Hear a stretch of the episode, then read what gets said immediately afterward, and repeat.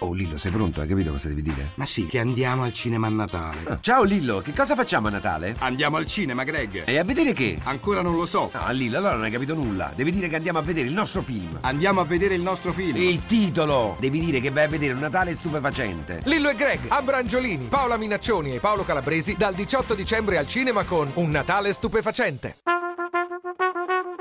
Tra poco in edicola.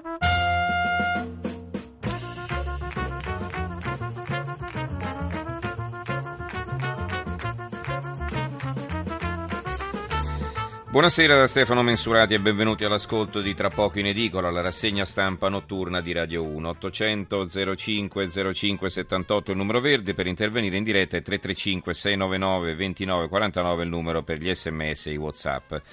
L'apertura dei quotidiani di giovedì 18 dicembre è quasi obbligata. La notizia più importante è infatti quella del disgelo fra Stati Uniti e Cuba, un muro che crolla o almeno sembra sul punto di crollare dopo 55 anni quando il presidente Obama, come lui stesso ha ricordato, non era ancora nato. Questo è anche il primo argomento che approfondiremo noi assieme a un altro in parallelo che è quello della gravissima crisi economica che sta colpendo la Russia. Eh, sapete il rublo si sta svalutando in maniera rovinosa, si sta anche diffondendo il panico, ci sono lunghe file alle banche per ritirare i soldi e cambiarli in dollari o in euro prima che diventino carta straccia. Una crisi questa che rischia di avere anche pericolosi riflessi politici esterni perché storicamente quando la Russia si sente stretta in un angolo tende a reagire anche in maniera impulsiva. Quindi Cuba con la coda della Russia saranno il tema della nostra prima parte. Eh, dopo il GR dell'Una una finestra sulla seconda notizia del giorno in ordine di importanza, almeno così è stata valutata dai giornali, cioè la condanna a 16 anni di Alberto Stasi per il delitto di Carlasco. Subito dopo parleremo di un'inchiesta che è stata aperta a Palermo su segnalazione dei servizi segreti perché eh, pare quasi certo che nel flusso di immigrati arrivati dalle coste libiche siano stati infiltrati terroristi dell'ISIS pronti ad entrare in azione. Infine parleremo della crisi dell'olio d'oliva, il crollo della produzione di quest'anno è così forte che secondo la Coldiretti addirittura le scorte basteranno solo per sei mesi. Ecco, questo naturalmente non vuol dire che resteremo senza olio, è chiaro, ma che nel 2015 diciamo una bottiglia su due sarà di importazione o comunque prodotta qui ma con olive acquistate all'estero. Ma veniamo ai titoli su Cuba che indiscutibilmente è l'argomento del giorno. È l'apertura del Corriere della Sera, crolla l'ultimo muro grazie al Papa e anche di Repubblica, Cuba la caduta del muro.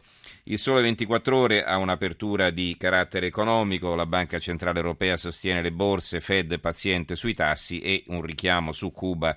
Sotto il titolo USA Cuba di gelo dopo 50 anni dal Papa, mediazione decisiva, svolta storica Obama-Castro e poi si rimanda un commento all'interno, eh, tramonta il vecchio mondo della Baia dei Porci, un commento del eh, corrispondente Mario Platero, il corrispondente negli Stati Uniti del Sole 24 Ore.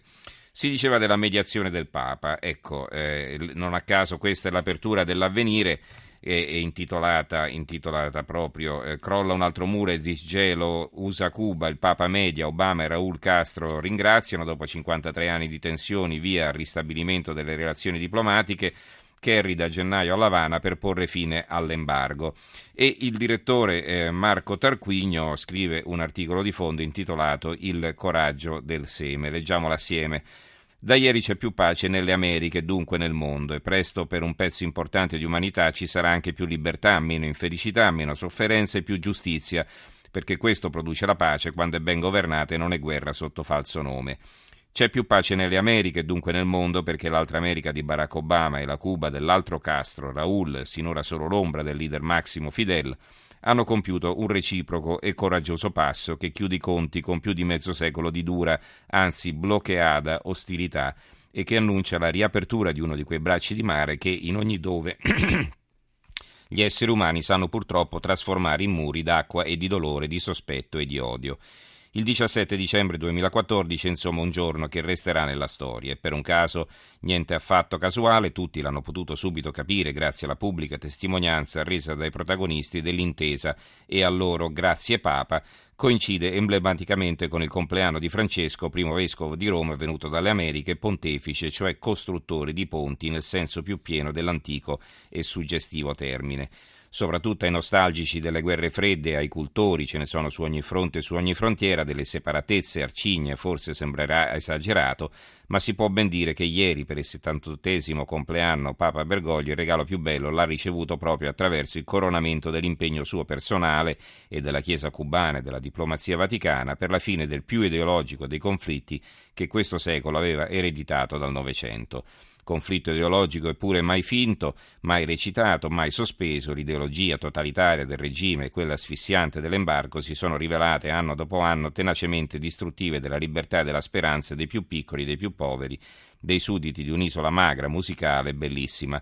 L'abbiamo documentato più volte sulle nostre pagine, dando eco e forza alle voci di dentro, da una terra che per tanti cittadini del mondo era diventato sinonimo di rivoluzione e per altri di carcere, prigione la terra di un popolo che ha, che ha, continuato a pagare in prima persona il prezzo dell'incomunicabilità pregiudiziale tra la libera America e la liberata Cuba.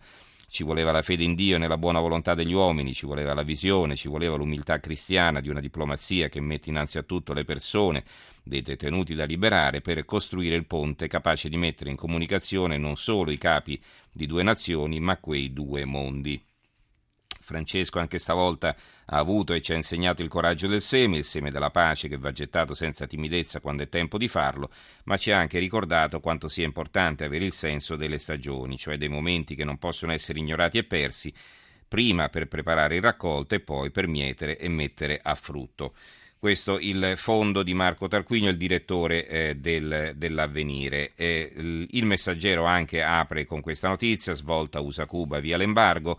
Il Fatto Quotidiano, un'altra apertura, ve ne daremo conto più tardi, in taglio centrale però ha questa notizia. Naturalmente Obama cancella Kennedy, pace con Cuba, grazie al Papa, todos somos americanos, 50 anni dopo il Presidente chiederò la fine dell'embargo.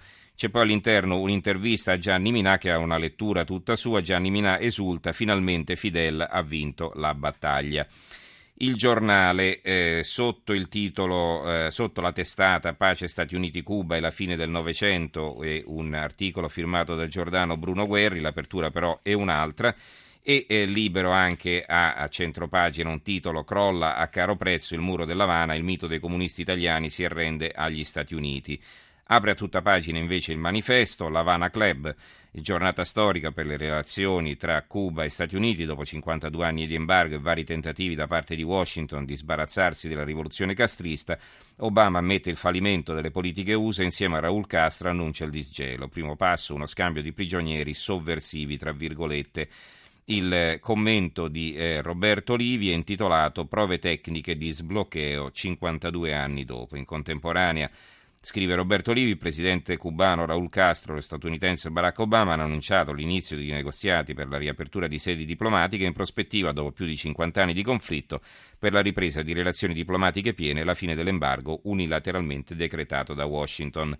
Il giornale di Vicenza, Il miracolo di Francesco, questo è il commento firmato da Federico Guiglia, vi leggo soltanto eh, i primi capoversi, l'uovo di Colombo e nelle tre parole in spagnolo che Barack Obama ha sentito il bisogno di pronunciare, somos todos americanos, siamo tutti americani, sono le parole che gli disse Papa Francesco per convincerlo sulla necessità di voltare pagina dopo 56 anni di comunicabilità totale, di uno sbarco tentato e fallito e persino di una guerra atomica sfiorata fra i governi democratici degli Stati Uniti e la dittatura comunista a Cuba, spalleggiata sempre dalla Russia quando ancora era e si chiamava Unione Sovietica. Un'epoca lontana in bianco e nero che però sembrava sopravvivere a tutto, al persistente embargo americano, al perdurante regime castrista, al doloroso esilio di generazioni di cubani, ma soprattutto alla loro condizione nell'isola, ancora oggi alle prese con una tragica mancanza di libertà e di sofferenza economica, in un continente latinoamericano che ha saputo sbarazzarsi da tutti i suoi golpe militari al potere e da tutte le sue guerriglie. Ancora il mattino, Cuba libera pace con gli Stati Uniti, c'è una vignetta con il faccione di Che Guevara e eh, il fumetto dice ai poster l'ardua sentenza. Il secolo XIX Obama fa la pace con Cuba, Enrico De Aglio eh, commenta i Todos Somos Americanos pronunciato da Obama resterà nella storia forse più ancora di Ich bin ein Berliner di John Kennedy. È crollato il muro di Cuba, l'isola comunista a 90 miglia dalle coste americane, è avvenuto un clamoroso scambio di spie, un cooperatore sociale che aiutava la piccola comunità ebraica dell'Havana a collegarsi ad internet è stato liberato dopo cinque anni di prigione. Ancora il gazzettino USA e Cuba cade un altro muro e però avverte nel commento, almeno dal titolo, eh, Loris Zanatta, regole nuove ma la partita resta aperta. E chiudiamo con il quotidiano nazionale, poi verremo ai nostri ospiti.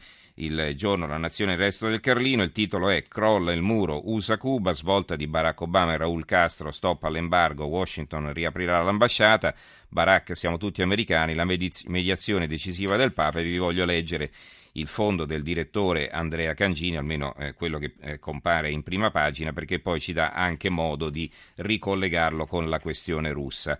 Illusioni perdute, questo è il titolo. Una dopo l'altra cadono come veli le illusioni e del mondo lasciano nuda la cruda realtà. Le parole pronunciate ieri dal presidente Obama segnano la fine della rivoluzione cubana dopo, 5, dopo 55 anni di mito, di sangue e di gloria. Gloria vana, come sempre, il volto di Che Guevara è ormai da tempo ridotto a icona pop, quello di Fidel Castro diverrà certo testimonial di una marca di sigari. Ha vinto l'America non perché democratica, ma perché forte, economicamente forte. Nelle stesse ore in cui a Washington Obama parlava, Mosca e i cittadini russi facevano la fila davanti ai negozi occidentali per spendere in fretta mazzi di rubli destinati a divenire carta straccia. I sogni di grandezza di Vladimir Putin, detto lo zar, e le sue pur legittime ambizioni geopolitiche svaniscono come nubi portate via dal vento, vento di tempesta finanziaria alimentata d'arte pressando i mantici del prezzo del petrolio e delle sanzioni internazionali dall'Italia varate per conformismo ancor prima che per calcolo e per moventi ideali. Ed è un risveglio triste, il risveglio dello zar, triste come passare dal sogno alla realtà. Non è chiaro quali siano i sogni di Matteo Renzi, né se in effetti il Premier poi sogni, ma qualora si sia fatto delle illusioni di certo le ha perdute.